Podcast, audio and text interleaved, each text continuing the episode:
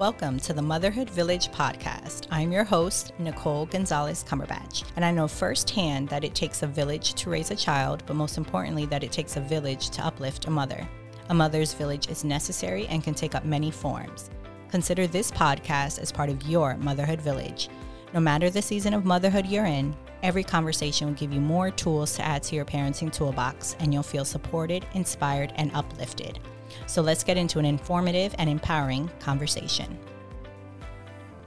Hello, and welcome to the Motherhood Village podcast. I'm on with a very special guest, Miz Sarah Maynard, who is the founder and C E O of The Start Effect. She helps people understand the impact the digital world has on their offline lives and find balance between online and unplugged so that they can live a safe, healthy, and intentional life in both worlds. Sarah is a passionate storyteller and lifelong learner. She has worked with kids for almost twenty years, and she is a children's book writer and illustrator and digital marketing communication strategist. Her big current project is helping teens become published authors and teaching them to use digital media to their benefit. Love it. Um, Sarah, I'm very excited to dive into this conversation with you um, on many different levels. But before we get into it, let's do my icebreaker round. What is your favorite book or one you would like to recommend? Oh gosh. Um, I have so many. I read, I read like three or four at a time because I get bored. Um, but right now I'm listening to Heartless by Marissa Meyer, yeah. which is a retelling kind of, of how the Queen of Hearts came to be the Queen of Hearts. And it's fascinating. I'm just completely Very. into it. It's awesome. Very cool. What are the values that guide you and your family? Oh, humor, for sure. We love to laugh and play, um, and community and gratitude. Mm, love that. How has motherhood transformed you? Oh, geez, that's a huge one. Um, I, oh my goodness. I was the kid in high school that all of the kid, all the parents wanted to have on their like field trip groups because mm. I was always counting all of my friends. Like, so I feel like I've been preparing for a long time. Keep all my ducks in one place. I think there's something to say about that. Like when we're younger and we think about our future selves. So that's interesting that you can tie back to that and say, I remember being a young one, always making sure things are in order and your friends are good and everyone's in their place. Just actually in the last couple years has comp- that motherhood's really transformed me is watching how resilient my children have been in such a difficult time and, and really learning so much from them on resiliency and being able to bounce back and, and try new things. And I mean, they're really, their, their resiliency is really the reason that I have, I, that I started this business and I went back to get my master's because they were like, you know what, we can do this. And I was like, sure, you know what, we, we can all go to virtual school. That's awesome. It takes a village to raise a child, but I always say it takes a village, most importantly, to raise, um, to uplift a mother. Who and what has been a part of your motherhood village?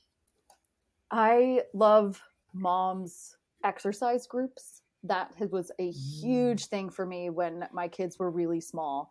Um, I actually taught some mother, some uh, mom workout classes, and just being part of that community where we could, you know, do something hard together for forty-five yes. minutes to an hour and still have our kids with us and, but all come together and say, you know what, we're going to do a hard thing. And then we're going to just enjoy each other's company. Um, and that was huge for me. That's awesome.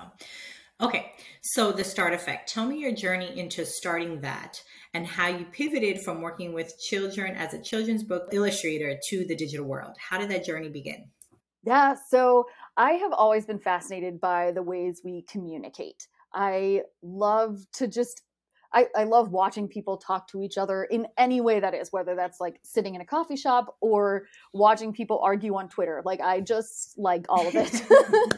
And so that's kind of always been part of my journey in um, not only how we communicate with, with each other, but how we communicate with ourselves and the stories that we tell ourselves.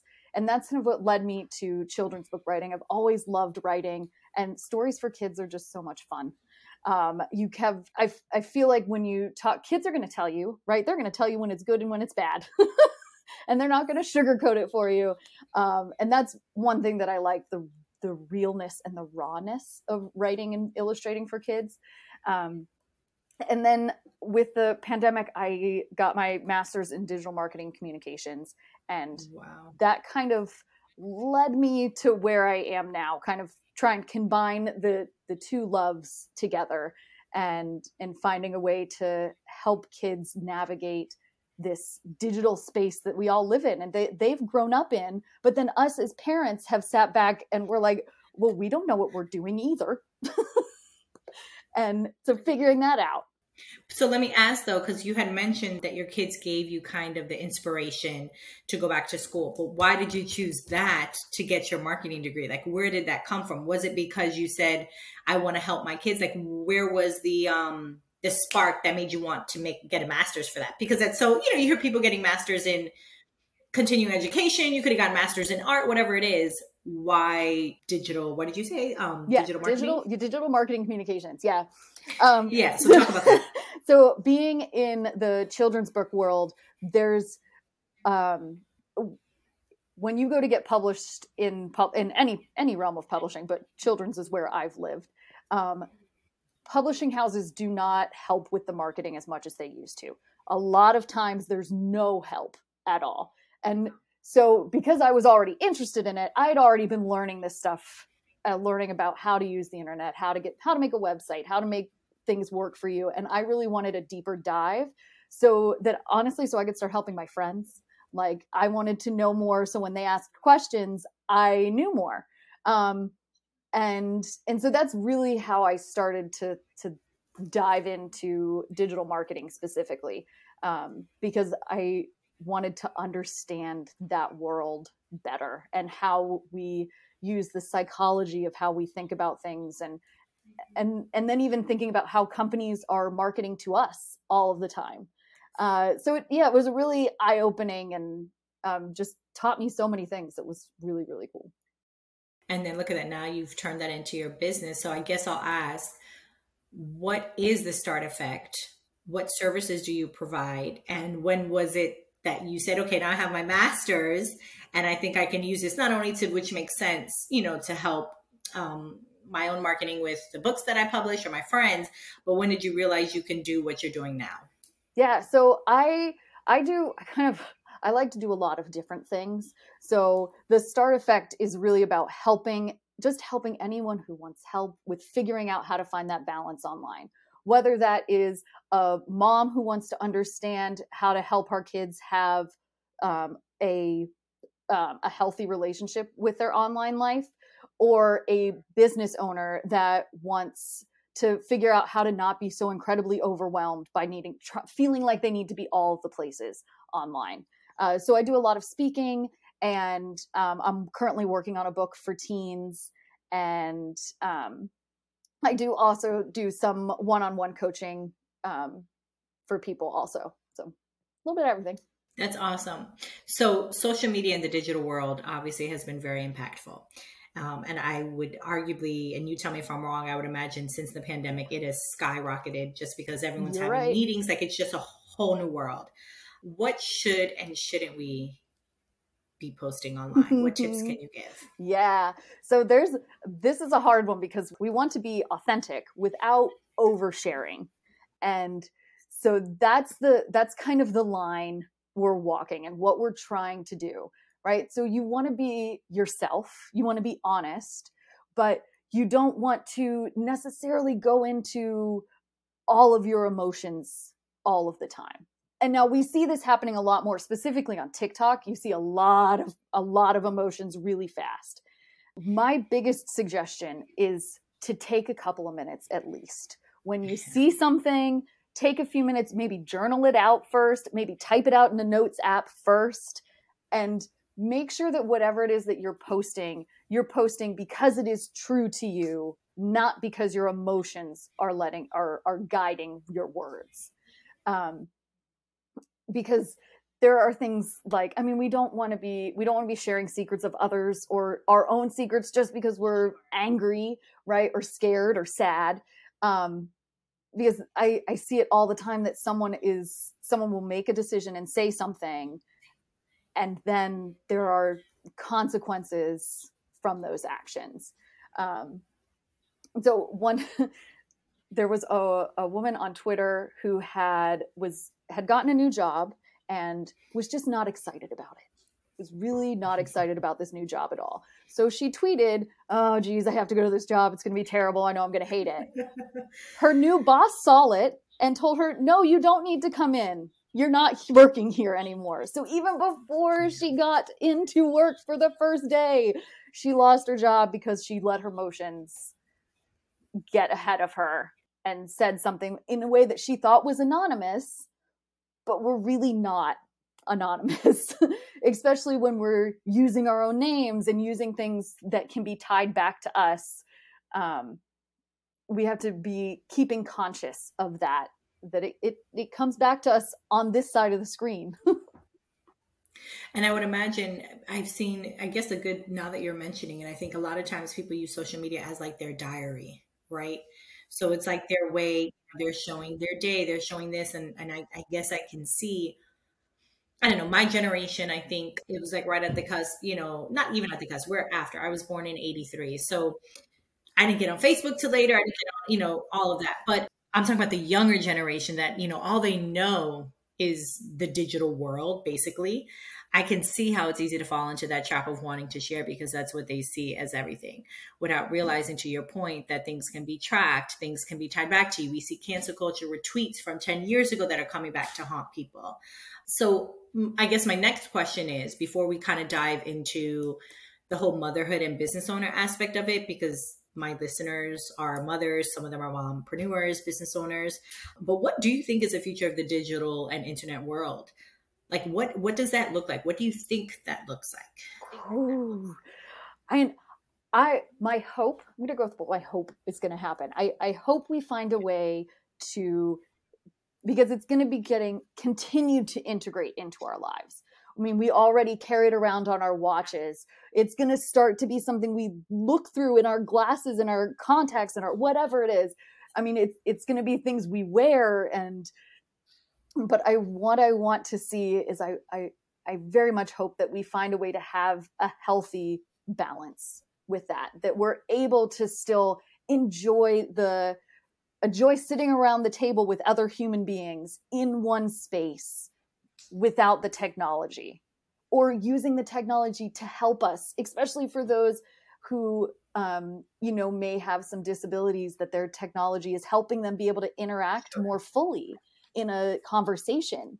Um, but, you know, I, I hope that we can find a way in which it, it becomes something that is beneficial for all of us, and we don't end up with that feeling of of loss when we step back from it, or anxiety or FOMO when we don't do it for a little while, um, that we all have a much more mindful use of how we use it. I guess, yeah, I guess like you said, it's finding that balance, because we know it's inevitable. You, we know more is coming.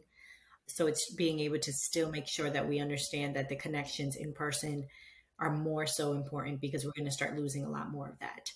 As a mom and business owner, how do you and how can other mothers find balance between being online and being present and unplugged for ourselves, for our children, for our family, friends, so on and so forth? Yeah, this is a big one, and it's hard. I want to recognize first that this is a difficult, difficult thing to do, is trying to find this balance, because the technology and the apps are all designed to suck us in and keep us there as long as possible. And they do a yeah. really, really good job. So it it does feel like this battle, but the first step is making that decision that you want to have balance, because then you can start to make changes. And don't start all in one day. Don't just say, you know what? All right, I'm out this week. I'm not going to touch my phone except for when someone calls me with an emergency. That's not realistic. No one's doing that. So set instead say, okay, this week I want to only be on Twitter for half an hour a day. And um, I mean, both iPhone and Android have options on there that they can um, set screen time deadlines, and it'll alert you, because that's almost the biggest thing, is because we get on there and we don't realize how long we're on there. So yeah. the, the first step I always recommend is set your own boundaries and pick what they are for yourself. And, you know, don't, don't try to do something so hard, right? Like if you're, if, if Twitter is the way that you help to de-stress, I'm just using Twitter as an example. It could be anything, Pinterest, Instagram, whatever.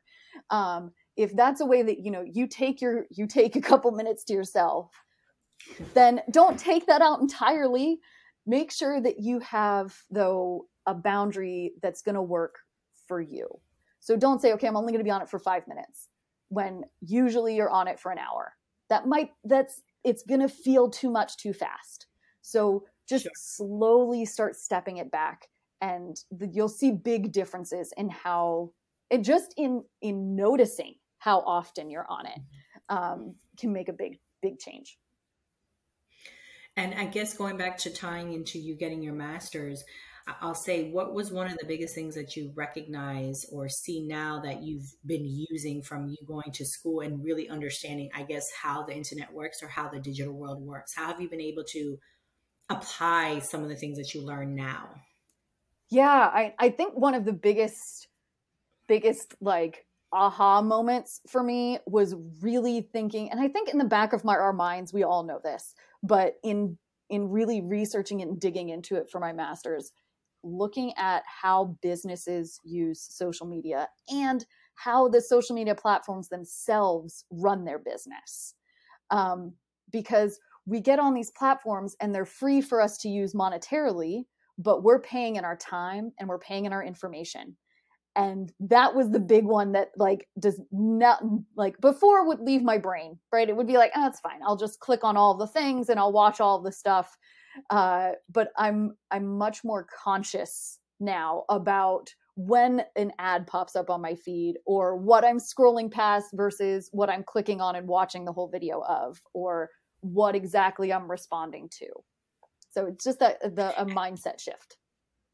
And I'll say one more kind of offset to have that. So for someone who can't get their master's, right, in what you got your master's in, what are some things that they can do research on, right, that they can maybe watch a documentary? Are there books that they could read so that they could also better understand the psychology of it and not get trapped in the rabbit holes that social media and the digital world want us to get into? Yeah, there's a couple really good ones on Netflix. Um, The Social Dilemma, I think that's the name of it, on Netflix was really, really good. Yes, yeah, I saw that, that one's that really, was really good. Scary and mind-boggling that I was like, O M G, like this is crazy. Yeah, yeah, that one was really like kind of big, big did business, um, and really, it's uh, for me one big shift that I have made is curating my social media feed, my own feed, mm-hmm. and looking at people that.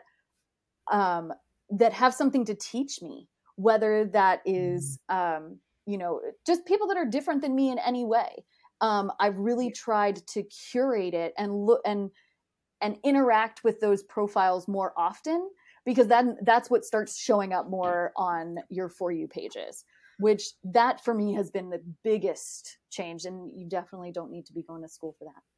It makes sense. Um, I mean, I think you, you hear it a lot of times where, you know, the algorithm and, you know, obviously the, the people that you follow, I think what does make it difficult is when, you know, there's someone that maybe you're close to or someone that you know, and you feel obligated to follow, but yet maybe, you know, watching their account or following them, whatever, is not bringing you the peace that you want, or their toxic, or whatever it is. I think that's where things get a little hairy, or someone in business, you know, but I know that there's ways that maybe you don't unfollow, but you can like not have it show, like there's certain things, you know, um, but I think that's when, because we put so much pressure that we have to follow this one or do this one or like this page from this person. And then it turns into a, again, kind of like a domino effect. It does. Yeah. Mental aspect of it. Yeah. And, and it's, it, it is, it's so difficult, especially just as you were saying, when it's someone who's already close to us in the physical world, then we feel this obligation.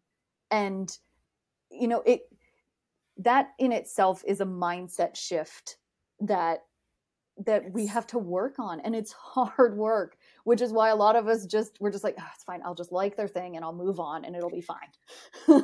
Yeah.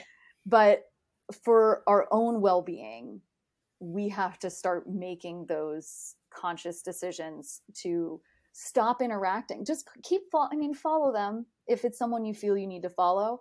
But once you see something, there's just scroll right past. They're not going to know. And that's part of it, is they're really not going to know. Sure. Or you can say, oh, it didn't come up on my feed, you know, like if they ask or whatever it is. Yep. Um, the internet can be a very scary place, right? It has, it, you know, you hear of the black internet or the under, you know, whatever. It's like a whole, especially with information overload, misinformation. How do you get your kids to talk to you or to talk to, yeah, to talk to you, or what tips can you give to parents to make sure their kids talk to them about what they are doing online? And are there ways that we can monitor their online behavior? Oh, yes. So my number one tip for parents is find something that your kid is already into. Maybe that is a game they like online. Maybe it's an app they like, whatever it is, and have them teach you how to do it. Have them say, you know what? Hey, I, you saw, you, you said this was neat. Like, how, teach me how to do it, and use that. Let them be the expert. Right. And, and so, because we all like to talk about ourselves, we all like to be the expert. So that just opens that pathway to communication. And while they're teaching, right, you can be asking some, you know, maybe a little more leading questions like, oh, well, what do you like most about this? What is the best thing for you? Who do you talk to? What do you talk about? And just if you use it as a as a tool for them to be teaching you, they're a little less guarded about what, what they're sharing. And you can use that kind of as your in. Um, and now if it's, if it's an online game, don't play it with them and their friends. That's not what I'm saying. Don't do that. They don't want you to do that. But say it's like a Minecraft or Roblox, like have them teach you one aspect of it. Make that something that maybe the two of you do for half an hour after school, and then let them go off and do and have fun with their friends. Right. But it's something that, that you two can share in a world where they feel like you don't know anything. And that's the no, one of the number one things I hear from kids. They're just like, my mom doesn't know what I'm talking about. So if you get that shared language to start with, it can be a lot easier when more difficult conversations have to be had.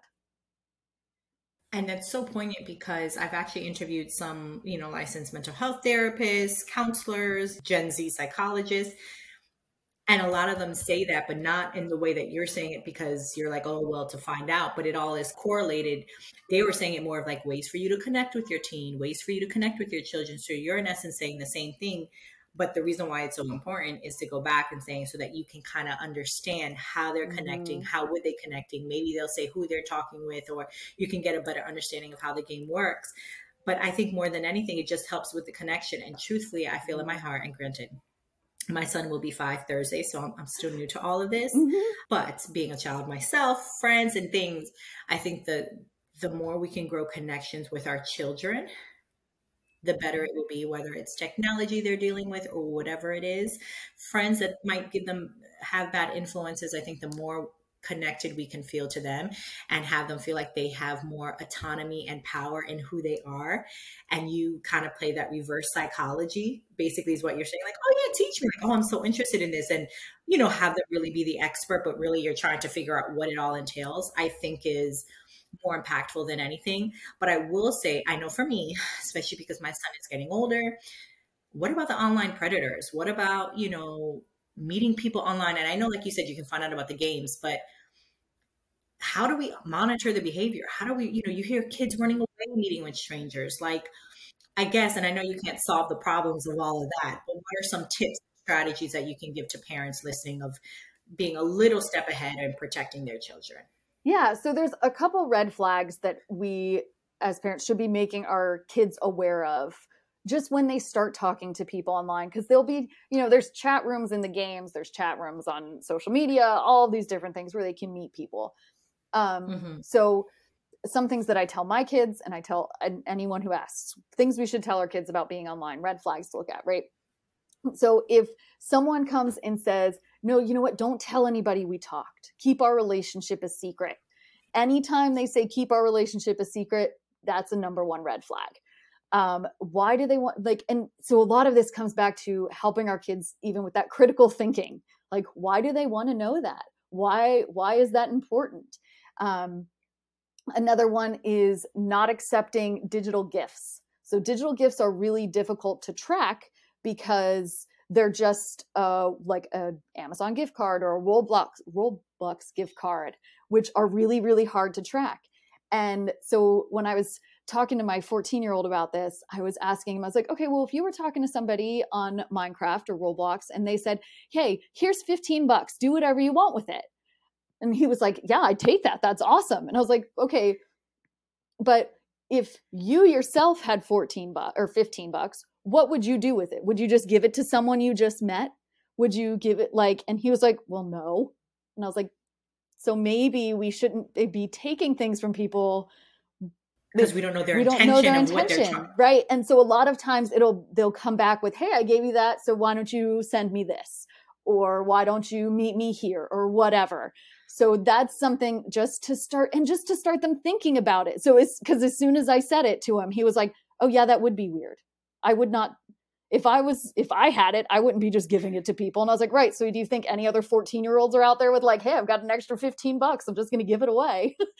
Probably not. Which is unfortunate. That shows the innocence because he's like, sure, why wouldn't I take it? It's just like, what do you mean? This man is offering me candy. It's the same concept. Why wouldn't I take it? And it's like, no, let's think about it deeper of what would the person be getting out of it. Someone who's giving you something, there's usually an exchange. So you got to think about what that is because no one's just going to give it to you. So one hundred percent, but still so scary to yes. think about. Yeah, it's so terrifying. Um, my other two top ones are anytime someone asks for pictures of any kind, really. But my top ones are if they ask for you in um, in pictures with uh, with your pajamas on, pictures of your hair, pictures of your feet, pictures of of you with body parts that are usually covered by clothes, like just and and helping them to to start to think about it because they don't think about it at all. So it's you these conversations aren't ones that we want to be having, but we have to, just so that they're aware that they might happen. So the last one is asking about schedule. Um, and very specific things about your schedule. So I really caution kids and parents to tell their kids not to share their school, not to share the city they live in. And um, I mean, it's something, if you've met someone in person, then they already know enough about you. They're not going to ask you that stuff anyway. Um, but anything that gives any part of your location, you want to keep that private. So I, I tell kids, like, it's fine to tell them what state you live in. That's fine. Like, let them know what part of the country or the world you're in. That's okay. But don't don't narrow it down more than that. Um, and specifically thinking about social media um, as they get older, excuse me, one thing is if they have uniforms for a sport or something, that blurring out the name of the school when they post a picture of themselves. Um, that it's, it's about making it not as hard because it's still, they still can look like if someone is super determined, there's not a lot you're going to be able to do. And that's unfortunate, but that's, that is the way it's going to be in person also. So it's about setting them up with these skills to help make it not easy because unfortunately there is going to be someone who does make it easy. I would imagine it's also just having that relationship with your child and being honest. I, I am a firm believer in truly, I mean, obviously as they're within age. So if my son is going to start playing video games in my mind, I'm like, okay, trying to hold off as long as possible, maybe eight, nine, ten. At that age, you can start having much more serious conversations to say, this is why, because there are people out there who prey on this and really being honest, like this is the world, this is unfortunate.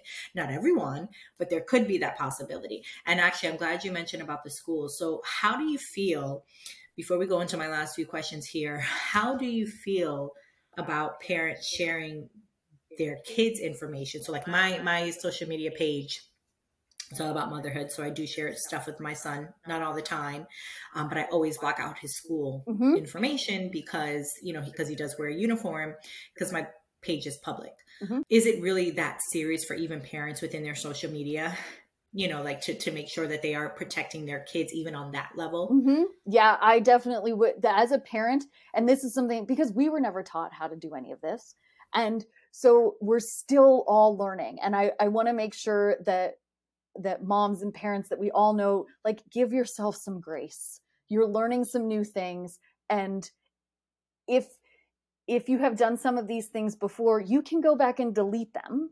Now, and that's just going to make it harder for people to find. Unfortunately, once it's on the internet, there is no eraser on the internet. So it's out there, but you can delete things. So for example, I had pictures of my kids when I had a private Facebook profile. And then when I started my business, I made it public.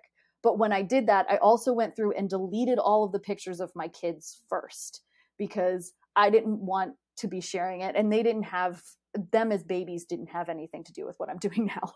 So it didn't make sense for them to be there in the first place.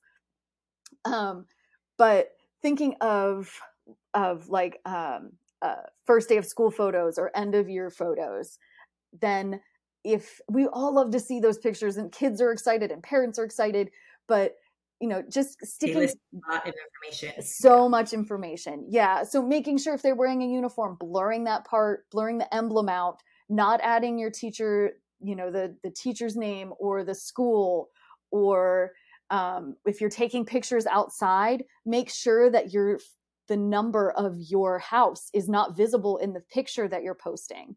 Um, so just, yeah. So taking, taking pictures in like a blank background, you know, get, just get like the brick or the siding or a tree or something. Um, and Because we, we love to see those things.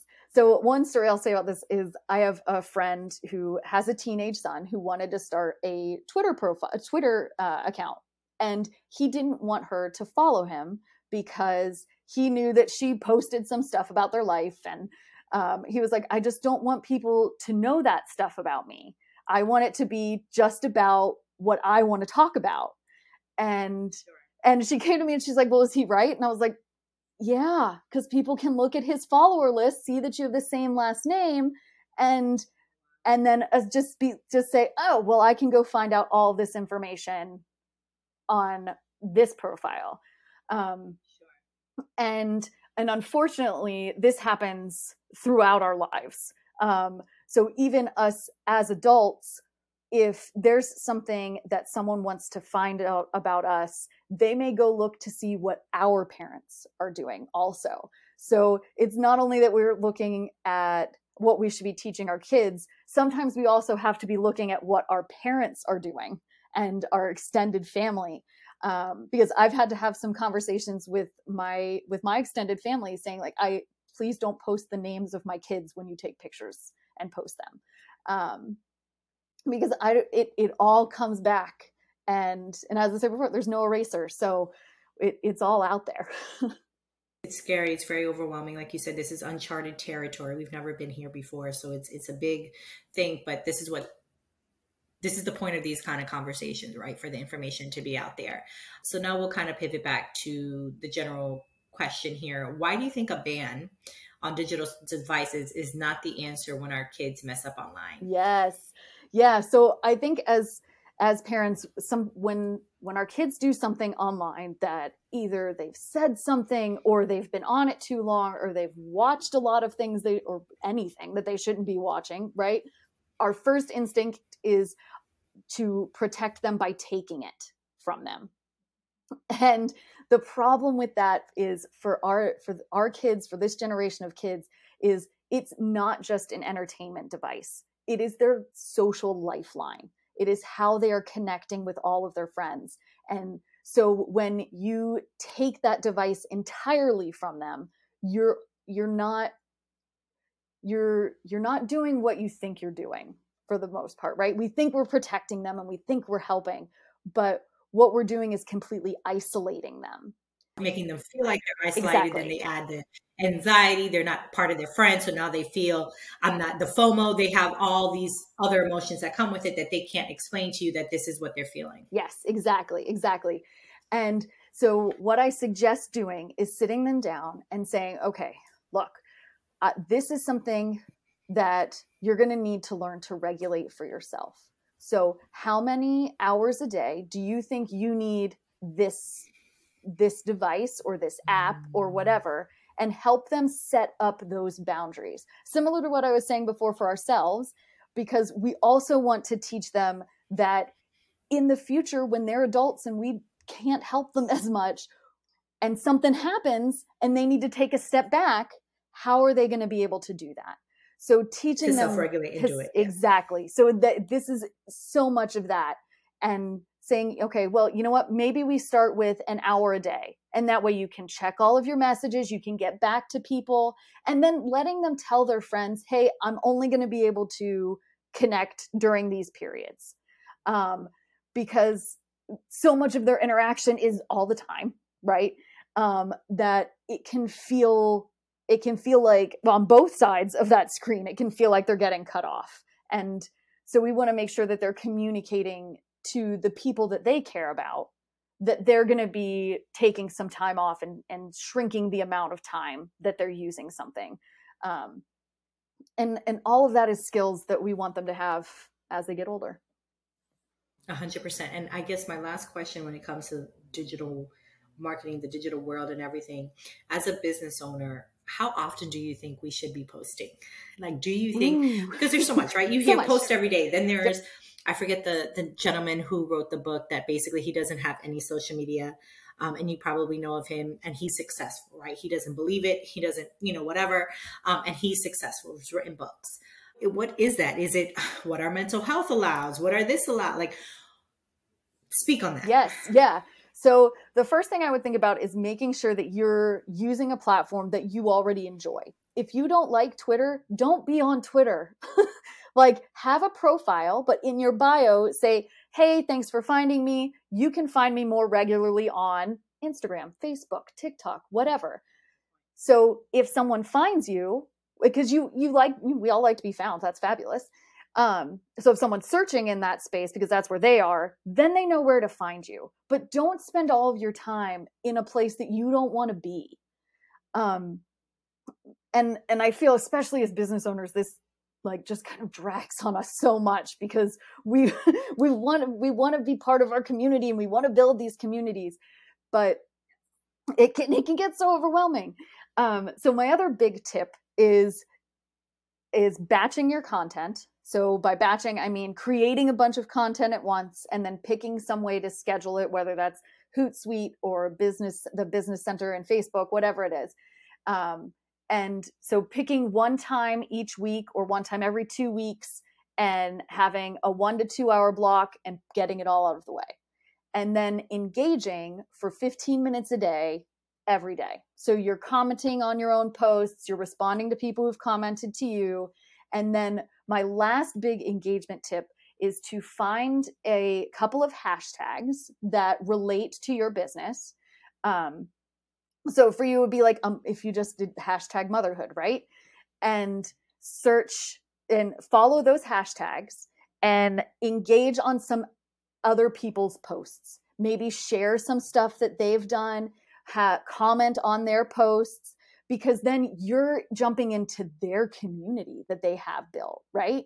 So you can start to grow your community that way by just taking a couple minutes a day to pick two or three people, you know, just scroll through that feed, pick a couple people and chat and make social media social and, and focus on those relationships, because that's where we're going to get our energy and that's what's going to make us feel less overwhelmed.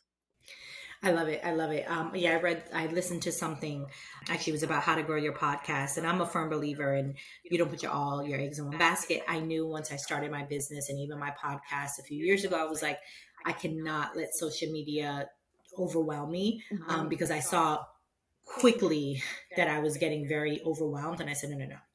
Um, so I've, I've, I've, I've been working out my process, but anyway, I was listening to something where they were like target daily engagement, which is in essence the same kind of concept that you're saying. And ever since I started doing that, as opposed to just mindless scrolling and being intentional about reaching out my target demographic, whether it's people who I want to listen to my podcast, people that I want, you know, other, you know, same concept of looking at the hashtag, which I never looked at it that way. So I will definitely start doing that, but going on the accounts that I want to interact with and have a thoughtful response to, as opposed to just liking something. Ever since I started doing that, my numbers have risen, um, and getting more exposure for the things that I'm trying to put out there, my support groups and stuff. So I love that you talked about that, because I think people do have this concept that you have to post all the time, all the time, all the time. And yeah, if you had a multimedia company that, or, or a, a team that, like you said, or you could batch your content, that maybe you can, and you post every day, but you batch to where it's there, but not making you think that you have to be connected to your phone and be on that wheel, because then it's so easy to get distracted and go down that rabbit hole. Oh, so, so easy. That's awesome. I'm glad, I'm glad I asked you that. Um, okay. So let's kind of pivot to you. How do you release, reset, and recharge so that you don't get overwhelmed, so that you can manage all the things that you're managing? So I, I love to learn new things. Um, so I'm currently teaching myself to play ukulele. I've been teaching myself for a while, but I'm, I'm slowly getting better. Um, but so that's my, like, I've printed off a couple of things. I try not to use, I have an app on my phone that I sometimes use, but I really like to just be able to pick it up and just make noise, basically, and play. And I love, I love, I love board games. I could play board games all day long, all the time. Um, and I love just having people sit around a table and, you know, laugh and de-stress together. Yeah. That's awesome. So those are the things that fill your cup, that bring you joy. I love that, because that's so outside the box. I think people have this I- idea of what it means, and you have to do this grand gesture where it's like, just think of the things that calm you down, that kind of bring you back, so that you're not all frazzled. That's all it is. Yeah, just little what, things, what little things. Yeah, little card game, you know, a little bit of solitaire could bring my whole day around. I love it. So how can people connect with you? And then we'll end with some final thoughts. Yeah. So you can find me on Facebook, Instagram, or Twitter at The Start Effect. And then my website is w w w dot the start effect dot com. Awesome. And then any other final thoughts to the Motherhood Podcast community? Just to be kind to yourself as we, I mean, it's a journey, right? And we're all, we're all here trying to do what's best for our kids, and learn, once we learn new things, to apply them and to do better, and to remember it's okay to start again. I love that. Thank you so much, Sarah, for your time, for coming on and sharing your journey and all the great tips on the digital world. Um, and continued blessings to you for love and light. Thank you. Thank you.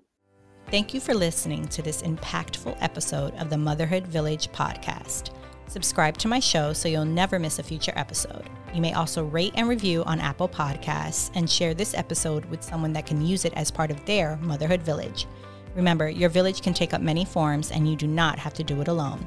Connect with me at the motherhood village dot com. Blessings to you for love and light.